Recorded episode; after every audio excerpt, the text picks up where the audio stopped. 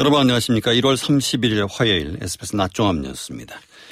국제통화기금 아이엠에프가 올해 세계 경제 성장률 전망치를 당초 예상치보다 올린 반면 우리나라의 전망치는 낮춰잡았습니다.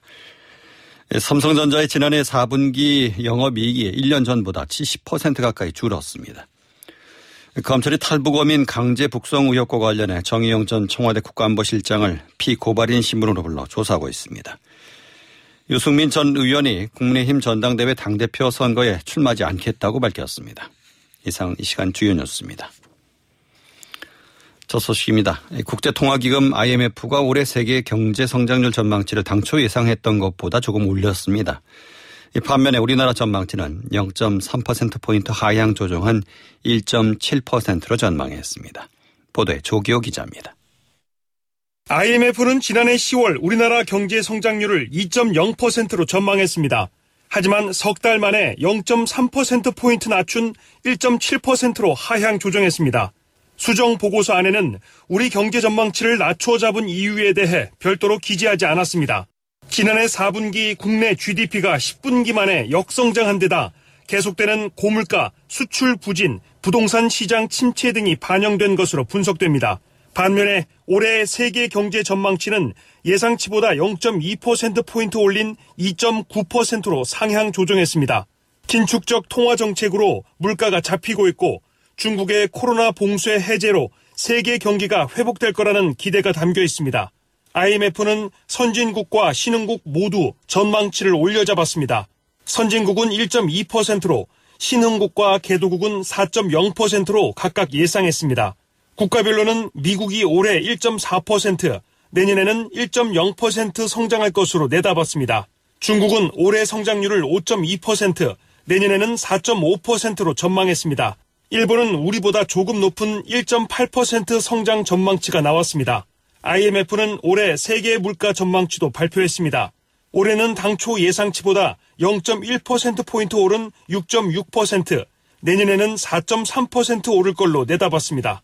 아이엠에프는 세계 물가지수가 이미 지난해 삼분기에 정점을 지났다고 판단했습니다. 하지만 아직 경기 침체의 위험은 여전히 존재한다면서 여러 위험 요소 중에 최우선적으로 인플레이션에 대응할 것을 권고했습니다. 에스비에스 조교입니다. 삼성전자가 글로벌 경기 침체로 작년 사분기 영업이익이 육십구 퍼센트 감소했습니다. 주력인 반도체 부분 영업이익의 증가와 예상을 크게 밑돌면서 어닝 쇼크를 기록했습니다. 김관진 기자입니다. 삼성전자는 오늘 지난해 사분기 영업이익이 사조 삼천육십일억 원으로 잠정 집계됐다고 공시했습니다.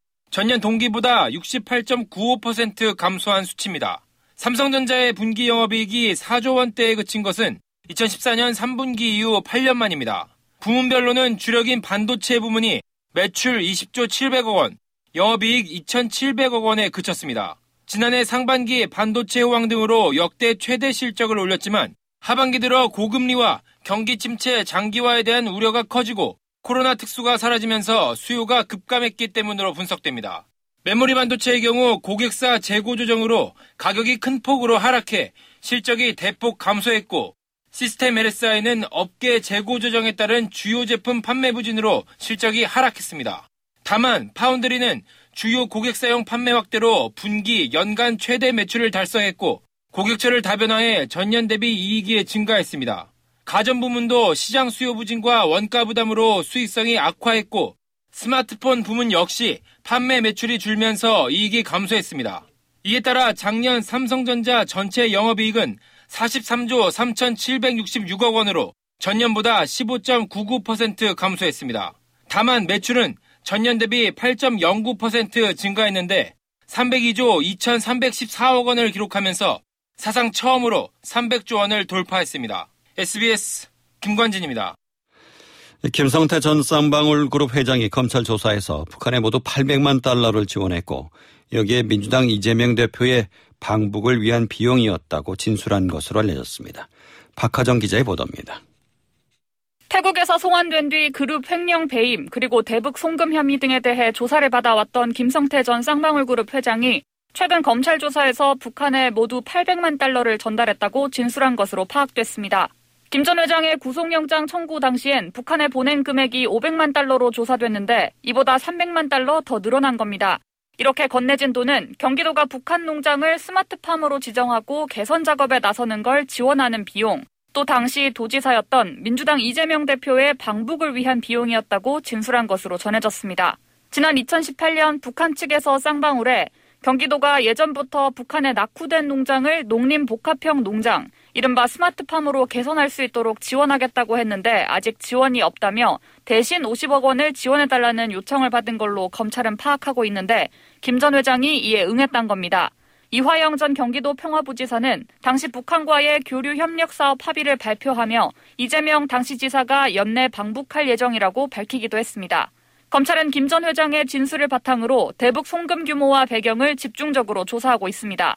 이재명 대표는 이와 관련해 검찰의 신작 소설이 나온 것 같다며 관련 내용을 부인했습니다. 에스비에스 박하정입니다. 네, 검찰의 이재명 민주당 대표가 다시 출석하면 정진상, 김용 등 측근들의 금품 수수 혐의와 관련이 있는지 물어보고 성남 에프씨 건과 묶어서 구속영장을 청구할 방침입니다. 유동규 전 본부장은 이 대표가 자신에게 책임을 떠넘기려 한다고 비판했습니다. 한소희 기자입니다. 이재명 민주당 대표는 추가 출석에 응하겠다고 했지만 날짜는 특정하지 않았습니다. 검찰은 아직 이 대표 측에서 공식 연락이 온 건 없다면서 연락이 오면 변호인을 통해 출석 날짜 등을 협의하겠다고 밝혔습니다. 민주당이 오는 토요일 국민보고대회를 예고한 만큼 이 차 조사는 다음 주로 넘어갈 수도 있습니다. 검찰은 이 대표가 다시 출석하면 일 차 조사 때 제출한 진술서에 담기지 않은 측근 관련 사안들을 집중 추궁할 걸로 보입니다. 정진상 전 실장과 김용 전 부원장의 금품수수 혐의에 이 대표가 연루돼 있는지를 확인하겠다는 겁니다. 이 차 조사가 마무리되면 검찰은 곧바로 성남 에프씨 건과 묶어 구속영장을 청구한다는 방침입니다. 이런 가운데 대장동 사건 재판에 나온 유동규 전 본부장은 유동규로부터 비밀 유출을 보고받고 승인한다는 건 상식에 반한다고 진술서에 적은 이 대표를 정면 비판했습니다. 어제 재판에선 재작년 이월 초에도 김용 전 부원장이 유 전 본부장을 찾아가 돈을 받아간 걸로 추정된다는 정민용 변호사의 진술이 나오기도 했습니다. 에스비에스 한소희입니다. 탈북어민 강제 북송 의혹을 수사하고 있는 서울중앙지검 공공수사 삼 부가 오늘 정의용 전 청와대 국가안보실장을 피고발인 신분으로 불러 조사하고 있습니다. 검찰은 국가정보원과 국방부, 통일부 등의 안보라인의 컨트롤타워 역할을 한 정 전 실장을 상대로 북한 어민 북송 과정 전반에 걸쳐 위법 행위 여부를 추궁하고 있습니다. 정 전 실장은 이천십구 년 십일월 동료 선원 열여섯 명을 살해한 것으로 지목된 탈북어민 두 명이 귀순 의사를 밝혔는데도 강제로 북송되는 과정을 총괄했다는 이유 등으로 지난해 칠월 북한 인권단체에 고발됐습니다. 경찰이 윤석열 대통령 부인 김건희 여사의 주가 조작 의혹을 추가로 제기한 더불어민주당 김의겸 대변인에 대한 수사에 착수했습니다.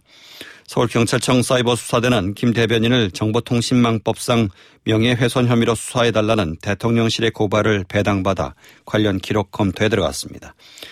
김 대변인은 어제 오후 당 공보국을 통해 이번 고발이 계기가 돼 오랫동안 끌어온 도이치모터스 주가 조작의 진실이 투명하게 드러나기를 바란다고 말했습니다. 국민의힘 당대표 선거 출마에 고심해온 유승민 전 의원이 불출마 선언을 했습니다.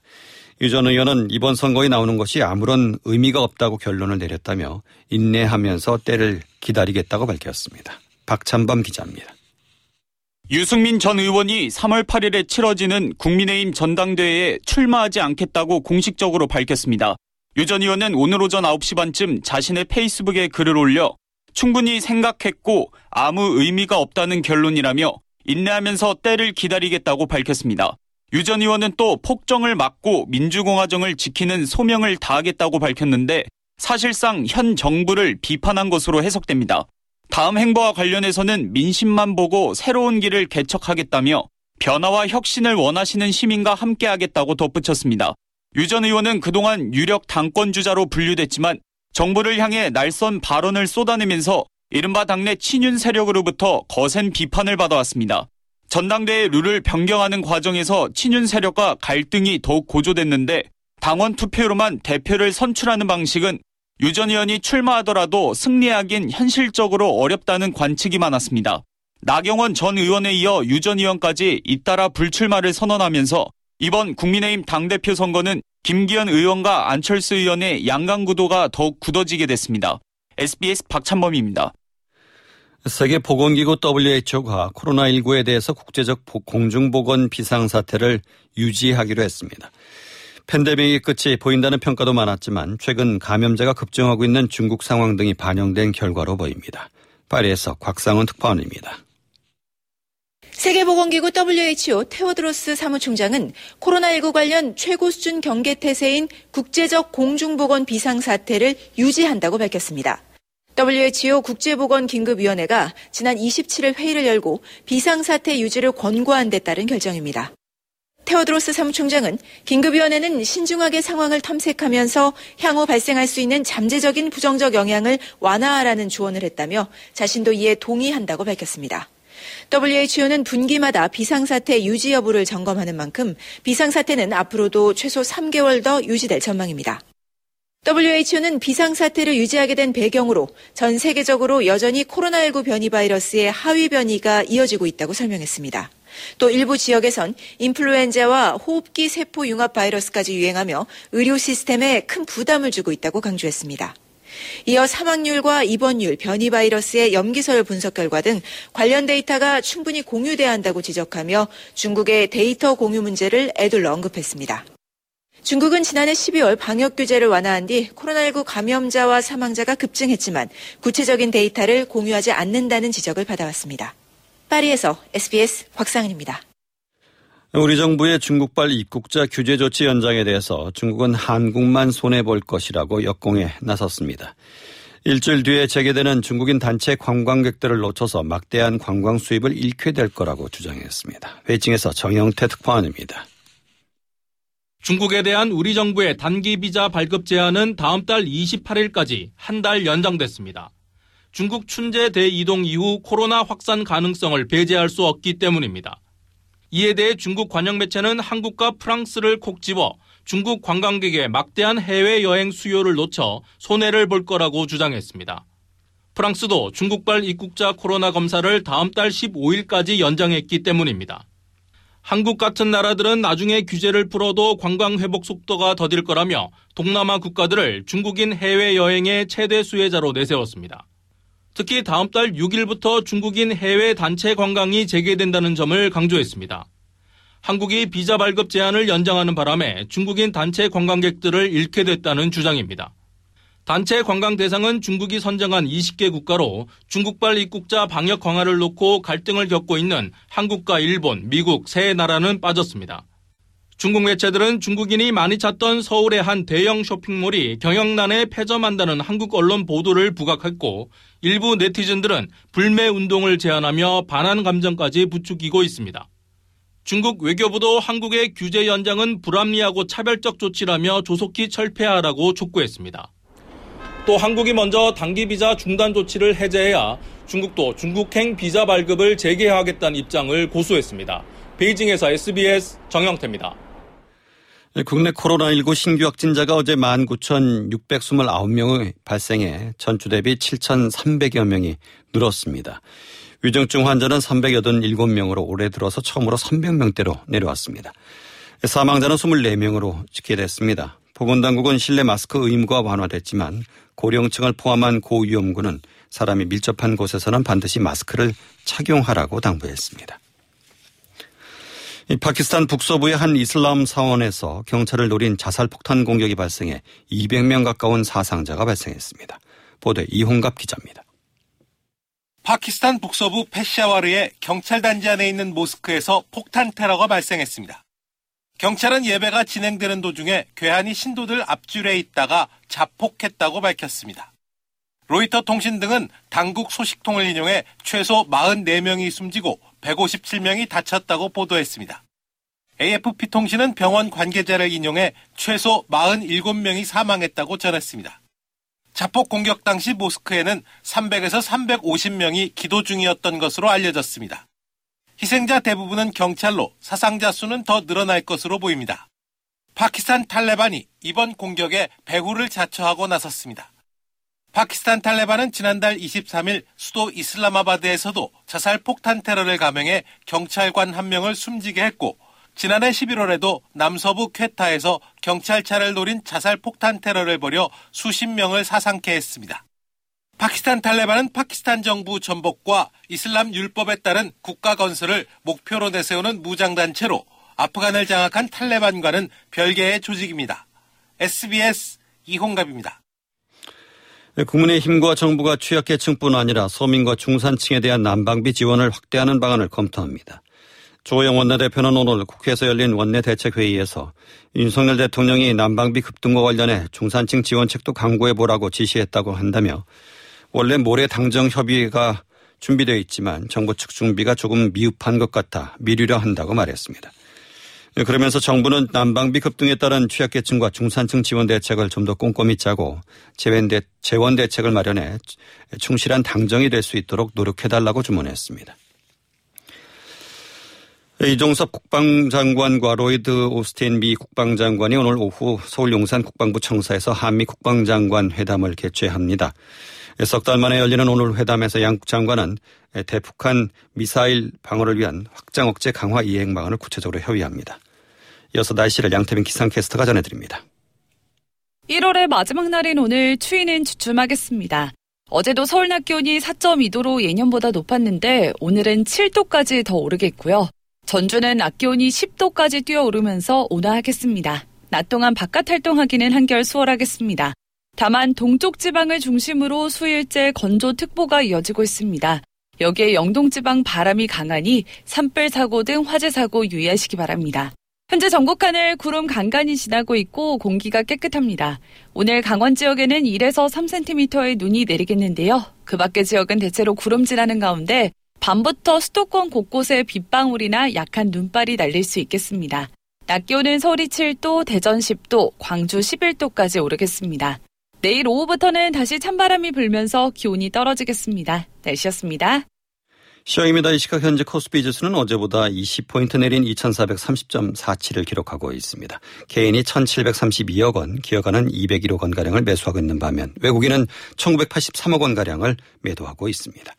코스닥 지수는 일 점 삼 포인트 오른 칠백삼십구 점 구일을 기록하고 있습니다. 서울의 현재 기온은 오 도, 습도는 오십 퍼센트입니다.